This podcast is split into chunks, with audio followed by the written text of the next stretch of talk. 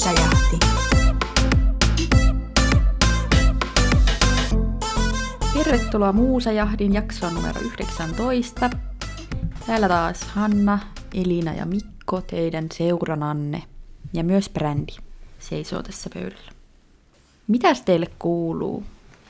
No ainakin tuossa tuli julkaistua tuo Muusajahdin tunnari nyt tuonne SoundCloudin puolelle.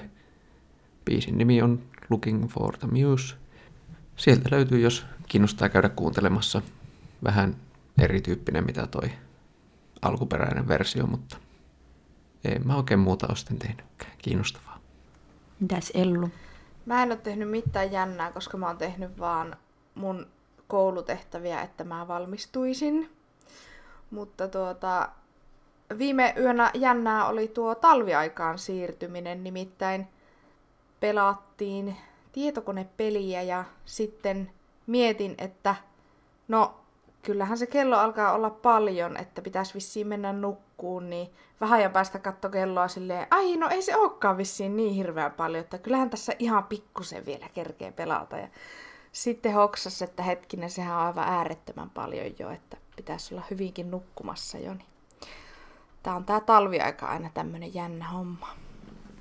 Niin, me vietettiin se kyllä perinteisemmin, eli nukuttiin vaan tunti pidemmän kuin tavallista. Mä oon miettinyt Halloweenia, joka on ensi viikolla ehkä mun suosikkijuhlapyhä. Ja on käyttänyt ehkä turhankin paljon aikaa siihen asun miettimiseen ja suunnitteluun. Mutta ensi viikolla bileet. Ai jaa, mä en pääsekään tänä vuonna mihinkään Halloween-bileisiin, mutta bileetään sitten kotona yksinä. No, palataanpa vielä tuohon pelaamiseen, mikä oli tuo edellisen viikon haaste. Ja näköjään Ellulla on ollut vähän tämmöisiä Joo. addiktiota Joo, pahasti. viime yönä liittyen. Onko ne inspiroinut sua sitten tähän meidän haasteeseen, eli pelipitsaukseen? Kyllä, kyllä. Tämä mun pelaama peli on hirveästi inspiroinut mua tekemään tätä, tätä minun seuraavaa peliäni. Tai suunnittelemaan sen olemassaoloa. Anna palaa. Eli mä oon pelannut simulaatiopeliä peliä siis koko tämän viikon. Ja ö, siitä mulla tuli mieleen se, että kun mä rakastan näitä simulaatiopelejä, niin en ole törmännyt sellaiseen peliin, joka olisi ö, kaupan perustamiseen liittyvä simulaatiopeli. Siis sillä tavalla on, että on niin kuin, ö, ostoskeskuksen perustamiseen liittyvä peli. Minä myös omistan semmoisen pelin. Ö, mutta sitten ei ole sellaista niinku Farming Simulator-tyylistä ö, myyjänä toimimispeliä tai mitä sellaista. En, en ole törmännyt. Voi olla, että on olemassa. Mutta en ole löytänyt vielä. Siitä inspiroituneena minä tekisin kaupan perustaminen ja ylläpito peliin, Mm. Joka voisi olla hyvin samalla tavalla opettava niin kuin se se rakennuspeli, mitä mä oon pelannut toissa viikolla hirveästi, se sisustuspeli. Mutta tää olisi niinku tosi hyvä semmonen keino riskittömästi testata, että miltä tuntuu omistaa kauppa. Täl, tänäänhän meillä on teemana raha, ja tuohan kuulostaa hyvältä tavalta reenata vähän semmoista Mm. rahan käyttöä. Mutta sitä ennen, Mikko, tuliko sulla hyviä peliideoita? No en mä tiedä siitä hyvästä, mutta ainakin peliidea tuli. Ja se syntyi tuolla Helsingin uudessa hienossa kauppakeskuksessa Triplassa. Siinä koitettiin päästä alempaan kerrokseen ja sitten tuntui, että hissi on se kaikista helpoin tapa päästä siellä liikkumaan. Odotettiin sinne sitten sitä hissiä ja se tuntui, että se vaan kestää ja kestää. Niin siinä sitten vaan aloin miettimään, että olisi hauska semmoinen Five Nights at Freddy's-tyylinen hissin simulointipeli, missä sulla pitää ohjata niitä hissejä ylös ja alas ja ottaa porukkaa matkaa siitä aina sen mukaan, että kuka on menossa ylös ja kuka alas. Ja sitten tietenkin se, että ne hissit liikkuisi mahdollisimman hyvin siellä. Ja sitten kun ne ei liiku, niin sitten siellä ihmiset kasautuu ja ne on vihaisia ja sitten ne tulee koputtelemaan sun ovelle sun muuta vastaavaa.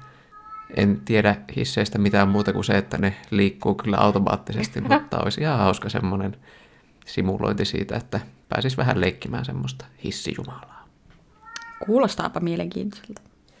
Mun peliidea on taas tämmönen vaatejuoksupeli, johon mä inspiroiduin ihan yllättäen iski muusa kosketti otsaani, kun oli vaan bussissa ja en kuunnellut mitään ja tuijotin vaan tylsästi ikkunasta ulos.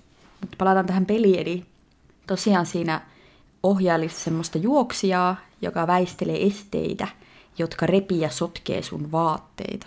Ja tarkoitus olisi sitten pitää ne sun vaatteet puhtaina ja ehjinä. Ja hauskuus olisi tässä se, että voisi randomisti tulla erilaisia vaatteita eri vuosikymmeniltä. Esimerkiksi korsettia ja turnyyriä ja minihametta, että niissäpä sitten juoksis menemään. Ja lisäksi voisi sitten kavereiden kanssa juosta kilpaa.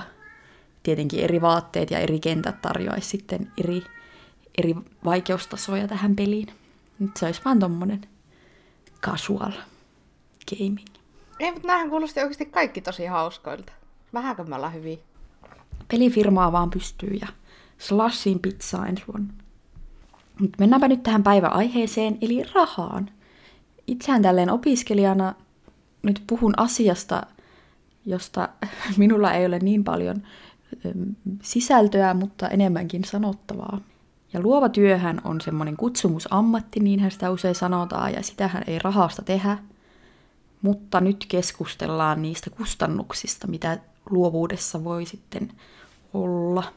Eli onko raha tai sen puute joskus muuttanut luovaa tekemistäsi?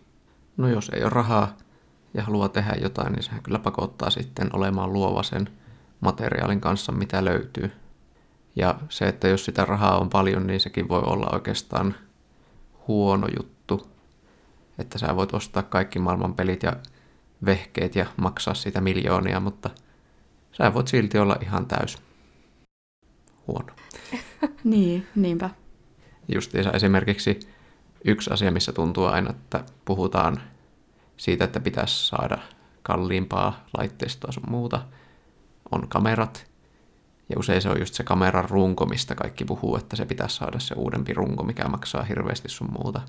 Vaikka just niihin objektiiveihin siinä kannattaisi sijoittaa ja siinä olisi pienempi se sijoittamisen määrä sitten. Ja sitten tuli vaan mieleen just jossain englannin kirjassakin oli joskus tämmöisestä ammattivalokuvaajasta, joka oli unohtanut omat valokuvaustarpeensa ja sitten oli käyttänyt kertakäyttökameraa siinä valokuvauksessa. Ja se sitten loi siihen sitä taidemaisuutta siihen projektiin.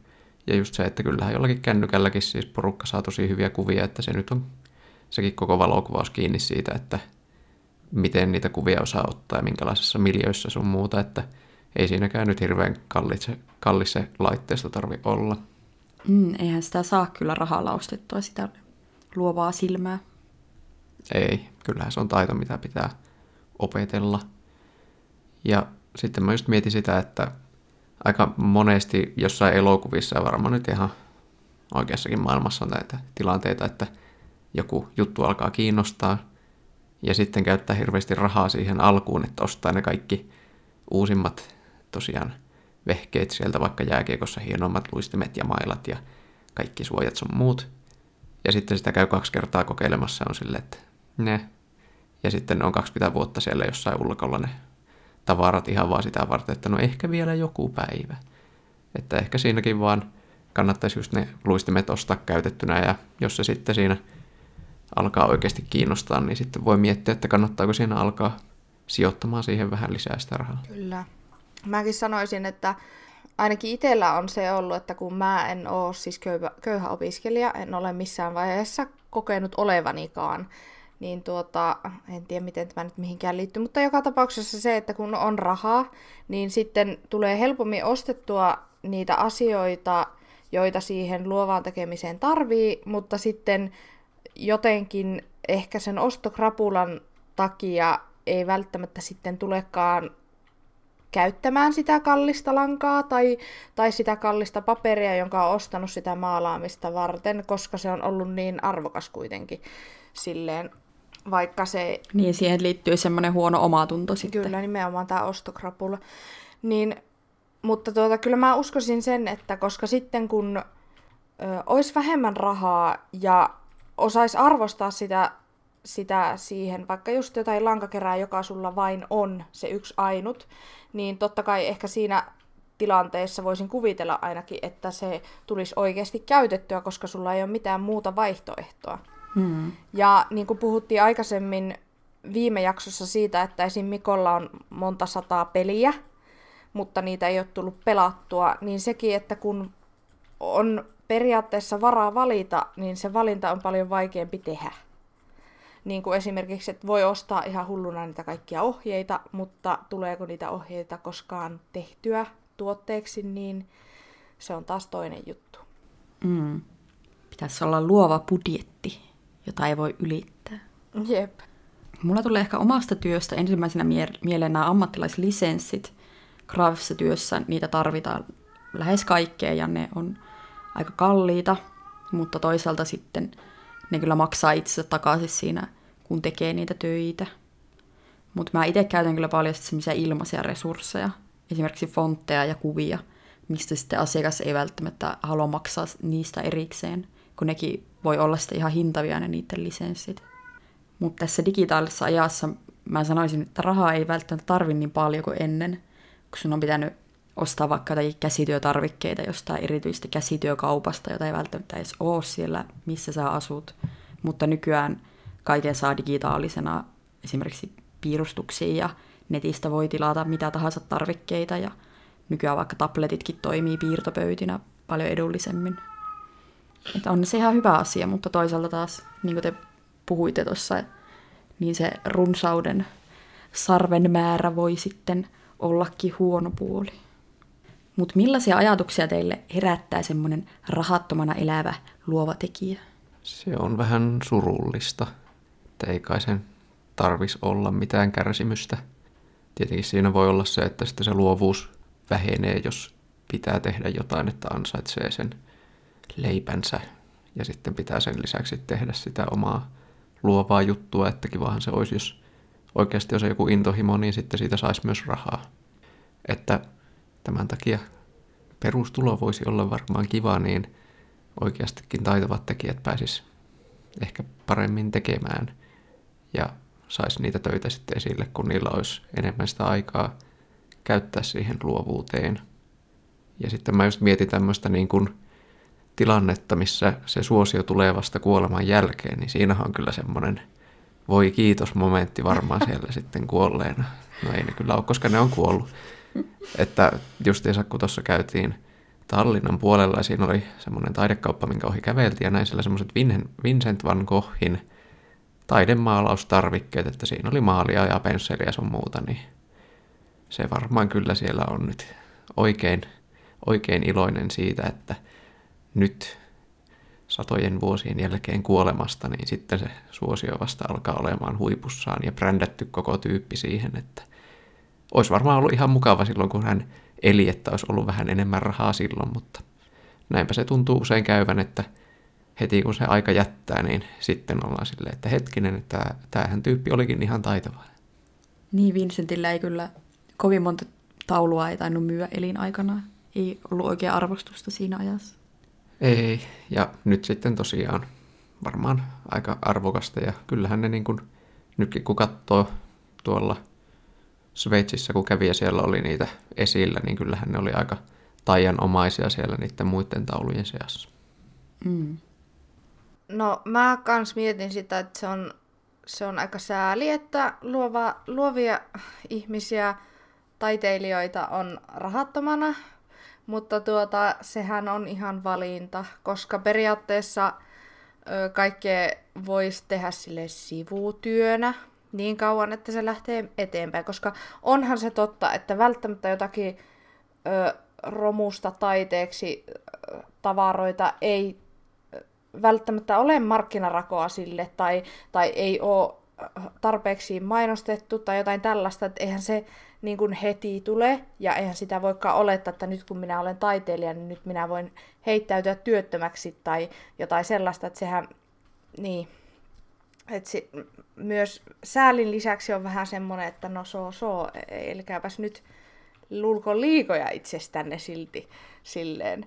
Öö, mutta toisaalta taas sitten rahattomana elävä luova tekijä, mulla tulee myös mieleen se, että mä aina itse ainakin yritän tukea sellaisia käsityöntekijöitä, että esimerkiksi käsityömessut on tosi kivoja siksi, että siellä on ihmiset mennyt omien taideteostensa kanssa sinne myymään tai, tai toteuttaa sitä unelmaa myymällä niitä omia tuotteita, niin mä yleensä aina, jos sieltä vaan löytyy jotakin sellaista, mikä minulle on hyödyllistä tai tärkeää, niin tu- tuen todella mielelläni sitä käsityöntekijää, vaikka ne, jotka siellä messuilla pojottaa, ei välttämättä enää ole näitä rahattomia luovan työntekijöitä, että siellä saattaa olla vähän enemmän, enemmän jo kokemusta ja rahaa taustalla, mutta mieluusti niin yksityisyrittäjiä, jotka, jotka vaikka väriä lankaa, niin tuen ja ostan tuotteita sieltä. Mutta monet ihmiset ei kyllä tee tota, että ne niin olettaa, että se käsityö on saman hintasta kuin vaikka joku kaupasta ostettu lanka. Mutta mä jotenkin koin tämän kysymyksen vähän erillä tavalla, kun mulla ainakin herää semmoisen suuren taiteilijan mielikuva, että se on se tyyppi, joka elää jossain jääkylmässä vinttihuoneistossa ja juo punaviiniä ja polttaa tupakkia ja käyttää viimeiset pennoset niihin maaleihin ja tekee semmoista hienoa taidetta. Ja niin sellainen ajatus mulla heräsi tästä rahattomasta luovasta taiteilijasta, että se elää sille taiteelleen ja se on hienoa. Mutta eihän se luovuus ole mielikuvia, vaan se on ihan työntekoa kuitenkin. Ja niin kuin kaikki työ, niin sehän pitäisi olla tiettyjä, tiettyjä rajoituksia siinä, kuten vaikka palkan saaminen ja muut hauskat asiat. Niin, tämä ajatus mikä mulla heräsi niin tästä teidän keskustelussa, oli ehkä itse, kun on jonkun verran yrittänyt elää tällä omalla luovalla työllä, niin siinä on kyllä vähän semmoinen ajatus, että kun sähän teet tätä, koska sä haluat, niin ei sulle tarvi maksaa sitten kunnon palkkaa, että on kyllä tullut monenmoisia kaikkia hauskoja ehdotuksia, jossa raha ei kyllä ole sitten ollut niin se ykköspointti niissä jutuissa. Onko ollut edes pointti ollenkaan? Koska ei, näkyvyys ei se on ole. tärkeämpää Niinhän se, se on näkyvyys ja verkostointimahdollisuudet ja kaikki muut, joita voi illalla pistää sitten lautaselle ja syö. Mutta kyllä se rahattomuus toisaalta voi inspiroida tekemään kaikkia luovia juttuja, että sitten niinku keksii, miten tienata sitä massia. Ja mä mietin, että ehkä jopa niinku evoluution seurauksena luovuus ja inspiraatiot ja kaikki nämä hienot jutut on kehittynyt sillä seurauksella, että et kun on ollut puutteelliset resurssit ja sitten sun on pitänyt vaan keksiä, että miten sitä selviää. Et puolensa ja puolensa. Ello esitti tämmöisen tosi mielenkiintoisen kysymyksen, että on olemassa tosi arvokkaita maalauksia versus villasukat, jotka neulotaan käsin ja myydään vaivaisella kympillä eteenpäin. Millä perusteella taideteoksen tai käsityön tai muun tällaisen teoksen voi hinnoitella mielestäsi?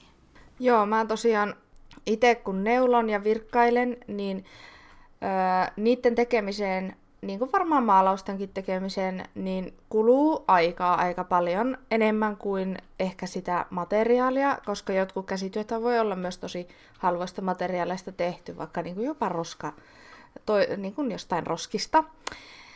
Niin sitten mä muun muassa etsy, etsystä tutkin näitä käsitöiden hintoja, niin valmiita tuotteita, mitä mä löysin, niin siellä oli villasukkia esimerkiksi oikeasti 18 eurolla, ja sitten oli niin kuin 3, 32 euroa, ja ö, siinä, että minkälaisia ne niin kuin sieltä halvemmasta päästä olevat villasukat versus ni, ne, jotka oli siellä kalliimmassa päässä, niin niissä ei ollut ihan hirveästi eroa.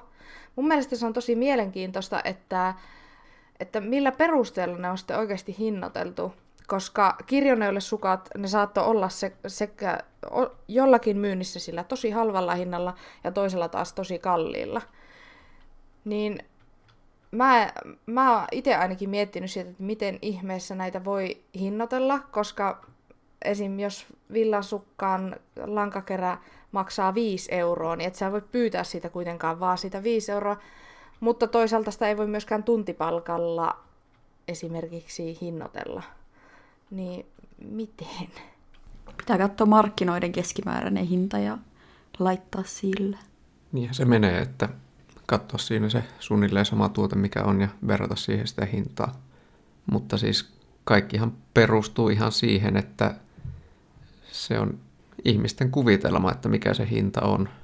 Että jos ihmiset ajattelee jossain vaiheessa, että kaikki villasukat maksaa tuhat euroa, niin sitten niistä villasukista voi pyytää sen tuhat euroa. Että tähän rahankin arvo perustuu. Että rahahan ei oikeasti ole yhtään minkään arvosta, mutta meillä on vaan se yhteinen kuvitelma, että sillä on joku tietty arvo, niin sitten sillä on se tietty arvo. Että justiinsa mietin sitä, että jos ne villasukat maksaa vaikka sen, sanotaan nyt 20. Mutta jos esimerkiksi vaikka tämä tuotemerkki Supreme tilaisi tältä etsytekijältä niitä villasukkeja, missä lukisi, että Supreme, niin niistä maksettaisiin sitten varmaan 200. Ihan vaan sen takia, että siinä on sitten se ajatus siitä, että ne on kalliit. Ja ne kyllä myytä sitten ihan saman tien loppuun. Että siinäkin vaikka se sukka olisi tismalleen sama, niin se on vaan se ihmisten ajatus siitä hinnasta sitten. Että siinä vaiheessa ei katsota sitten, että paljon se villasukka oikeasti maksaa. Eli ehkä siinä on se henkilöbrändäys tai brändäys yleensäkin, että kuka sen tekee, niin sitten sen voi hinnoitella joko kalliimmaksi tai halvaksi. No ei edes siinäkään, että kuka sen tekee, vaan se, että minkä firman logo siinä on, niin sehän määrittelee sitä hyvin paljon ja siinä on sitten se mielikuva siitä, että tämä nyt on tosi kallis, koska tämä on tämän merkin tuote. Se, se on markkinakoneiston jylläämä asia. Se on kyllä jännää, miten meillekin alitoimintoisesti koko ajan livutetaan kaikkia viestejä, että tämä on hyvää ja tämä, on, tämä ei sitten ole, kun tämä on joku halpismerkki. Niin. Vaikka ja, samalta tehtaaltahan ne voi tulla. Niin on. Ja sitten just, jos noita taideteoksiakin, niin vaikka olisi kaksi silleen lähes täysin samanlaista, niin jos toinen niistä on tehnyt silleen kymmenen vuotta taidetta ja myynyt niitä omia teoksiaan silleen kymmenillä tuhansilla ja toiselle se on vasta ensimmäinen teos, niin totta kai se tyyppi, jolla on sitä nimeä, niin, niin, niin elikkä, se sitten voi pyytää eli siitä. just se brändi, sillä on merkitystä, että mikä se on. Niin. Jos ei ole relevantti, niin sitten ei vaan yksinkertaisesti ole relevanttia. Se ei ole niin arvokasta kuin se, joka on relevantti. Se, että ihmiset voisivat sanoa, että tämä on tämän ja tämän tyypin tekemä maalaus ja muut voi miettiä sitten, että ahaa, että se teki maalaukset X, Y ja Z myös, niin sehän sitä arvoa sitten nostaa. Niin mäkin mietin näitä seikkoja, että mitä ne voisi olla ne syyt, että miksi joku tuote on kalliimpi kuin toinen tuote. Ja tosiaan ensimmäisenä tuli kyllä tuo brändäys mieleen myös. Ja sitten on niin kuin materiaalit. Niin kuin Ellu just sanoi, että niin siihen kutomiseen vaikka voi mennä paljon niin kuin ajallisia resursseja. Ja sitten niin kuin materiaalin laadukkuus, että onhan osa langasta vaikka kalliimpaa kuin toinen. Että et sekin, että sulla on perusvillasukka tai sitten joku merinovillasukka, niin se toinen on vähän kalliimpi materiaali. Ja sitten on ihan tämmöinen klassinen kysynnän ja tarjonnan laki. Eli jos on paljon villasukkia markkinoilla, niin hinta laskee, mutta jos on vaikka vain rajallinen erä Supreme villasukkia, niin niiden arvo nousee. Ja sitten myös tämä aikajuttu mulla nousi heti, että joku tuherus tai suherus jostain tuha, tuhannen vuoden takaa, niin se on silti huomattavasti arvokkaampi kuin nykypäivän suherrukset ihan vaan sen takia, kun se on niin vanha. Että voiko, voiko ajatella, että kivikautiset maalauksetkin, niin kuin, onko niillä taiteellista arvoa muuten kuin sitä ajallista arvoa? Voihan nekin, että ne on ollut vain jotakin päiväkirjamerkintöjä. Mm. Niin, niinpä. Ja sitten tämä uutuus ja erilaisuus. Tulee mieleen nämä taiteen tyylisuuntaukset, vaikka impressionismi tai kubismi, surrealismi – pop art vaikka, niin ne aina tarjosi jotakin uutta. Että et kun ihmiset kyllästyy johonkin vanhaan, niin sitten kun tulee joku aivan erilainen, niin sittenhän se heti herättää paljon mielipiteitä ja kohua.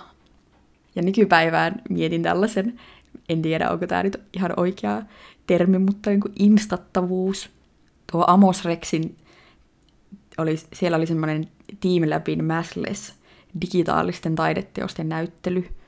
Ehkä muistatte, että se aiheutti ihan valtavat jonot, kun ihmiset halusi mennä sinne. Ja oliko se muu syyko, että se Amos Rex oli uusi ja se näyttely oli tosi semmoinen kuvattava. kuvattava. Allekirjoitatteko te nämä mun? No en silloin ollut Instagramissa, mutta ainakin kuuli, että sieltä paljon tuli sitä ja varmaan se nyt nosti sitä se arvostusta sitten ja sitten oli ne monen tunnin jonot sen takia.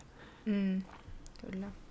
Niin vielä viimeiseksi heitoksi haluaisin sanoa, että tulevaisuudessahan robotit sitten vie kaikki nämä tylsät työt ja me voidaan vaan keskittyä tekemään kaikkea luovaa, vähän niin kuin antiikin ajoina, kun orjat teki ne kaikki perushommat, niin sitten niillä oli aikaa vaan filosofoida ja kirjoittaa näytelmiä, niin ehkä meillä on vielä tämmöinen valoisa tulevaisuus edessä tälleen luovuuden kannalta ajateltuna. Paitsi AI, Ai sekö tuhoaa meitä? siis luovuuden. AI tuhoaa luovuuden. Niin, kyllähän ne on elokuviakin jo kirjoittanut. Niin. Ne on vielä huonoja, mutta kyllä ne vielä sieltä paranee. Ei ne ole huonoja, ne on vaan erittäin taiteellisia. Mm, totta. Me ei vaan ymmärretä niitä. Eikö ne ole kirjojakin kirjoittanut? Ne on vaan vähän kaoottisia vielä. Linkitetään tähän vaikka, jos löydän tuolta sen yhden elokuvan, mikä osallistuu johonkin elokuvakilpailuun. Siinä on tämä Silikon välin pääosa näyttelijä pääosassa. Se on aika jännittävä skifipätkä. Mm, aika mielenkiintoinen, sanoisin kyllä.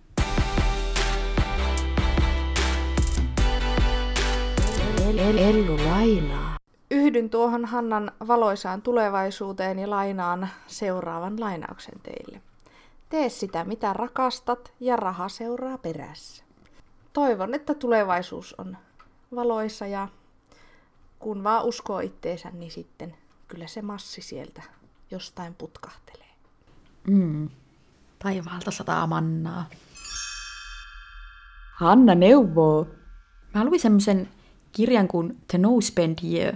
How you can spend less and live more. Tän on kirjoittanut semmoinen journalisti kuin Michelle McCarg. McCarg. Anteeksi, en osaa lausua tätä sukunimeä. Mutta tosiaan hän oli vuoden ostamatta melkeinpä mitään, eli osti vähän ruokaa ja hygieniatarvikkeita, eli ne, ne perustavarat vaan, mutta ei mitään niin kuin ravintolakäyntejä tai elokuvalippuja tai vaatteita. Niin mä mietin, että marraskuussahan voisi kokeilla tämmöistä älä osta mitään haastetta. Nyt kun on tämä pahin shoppailumania tulossa joulukuussa, niin voisi olla ihan mielenkiintoinen testata, että mihin se aika menee sitten, kun ei, ei käytä shoppailuun tai kuluttamiseen sitä rahaa. Mm-hmm. Mikko. Ei naurata. No, kumpi on hienompi tapa juoda viiniä? Suoraan pullosta vai lasista? No suoraan pullosta, koska silloin pitää kiinni etiketistä. Oho. Pikkujouluvinkki.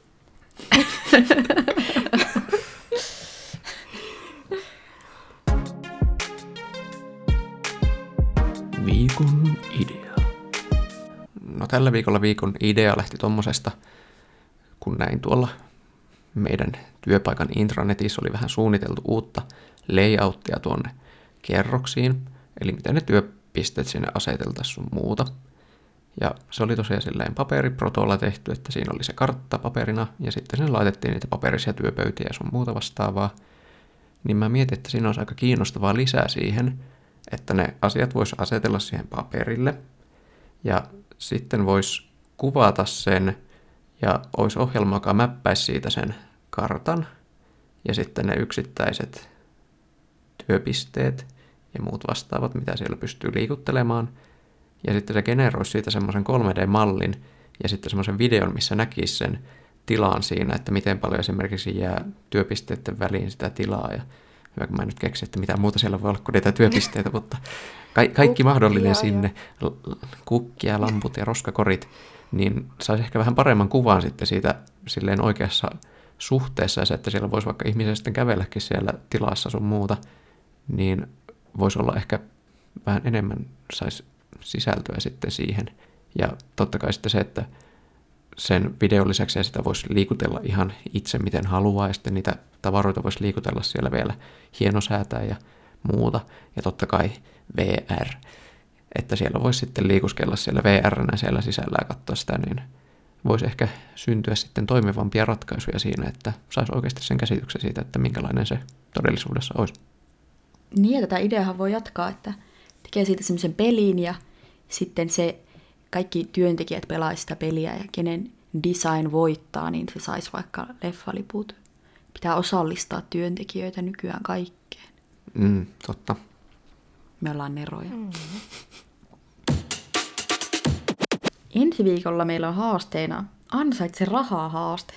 Ja tämä nyt kuulostaa vähän silleen, no kaikkihan sitä rahaa ansaitsee, mutta ehkä me kokeillaan keksiä jotakin luovempia tapoja, miten voitaisiin ansaita muutama euro ja sitten jakaa nämä meidän ehkä hauskimmat tavat ansaita rahaa. Sähän voit myydä vaikka se sun villasukan. Se on insta Niinpä. Totta.